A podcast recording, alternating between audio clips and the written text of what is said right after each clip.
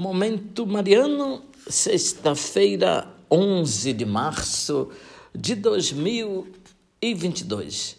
Querido irmão, querida irmã, alegria poder comunicar com você. Estamos iniciando mais um Momento Mariano, o nosso encontro com a palavra de Deus que Maria, a mãe de Jesus, acolheu na pureza de seu coração. Aqui fala Dom Josafá Menezes da Silva, arcebispo metropolitano de Vitória da Conquista. Ouvinte, hoje, sexta-feira, durante a quaresma, o exercício espiritual em nossas comunidades é a celebração da Via Sacra. Em todas as igrejas e também pelas ruas e praças. Os cristãos percorrem no mundo inteiro, então, o caminho que Jesus percorreu de condenação, traição, abandono, açoites, bofetadas, cusparadas, quedas, mas também encontros com pessoas importantes, um caminho em que grita de dor, um caminho de cruz e de silêncio. Fazendo o percurso de cruz de Jesus, nós encontramos força para também carregarmos a nossa cruz.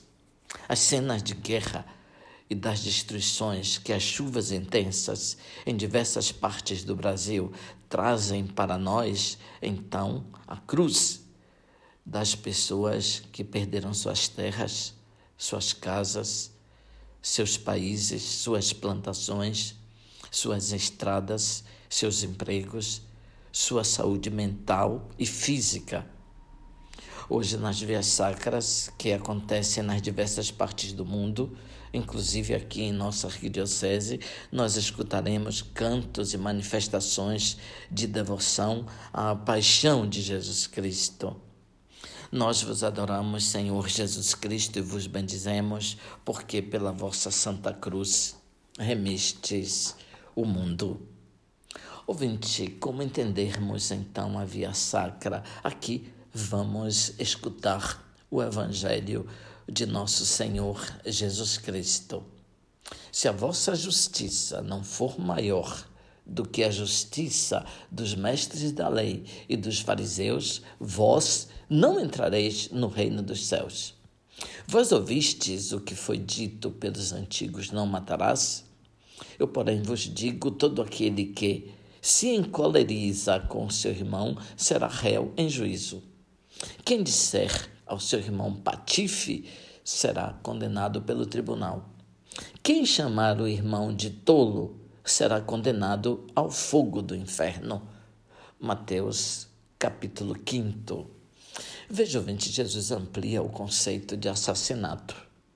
Naturalmente, é assassinato a destruição da vida física de alguém a ira e o ódio manifestados em gestos e palavras, em atitudes públicas, são considerados assassinatos. Os pensamentos de destruição e de separação também. Em que sentido, ouvinte? A ira, o desprezo, a linguagem ofensiva, as expressões de violência, a separação deliberada do outro e a nossa falta de comunhão rompem os vínculos de amizade e de família e introduzem então a morte. São caminhos para a morte física.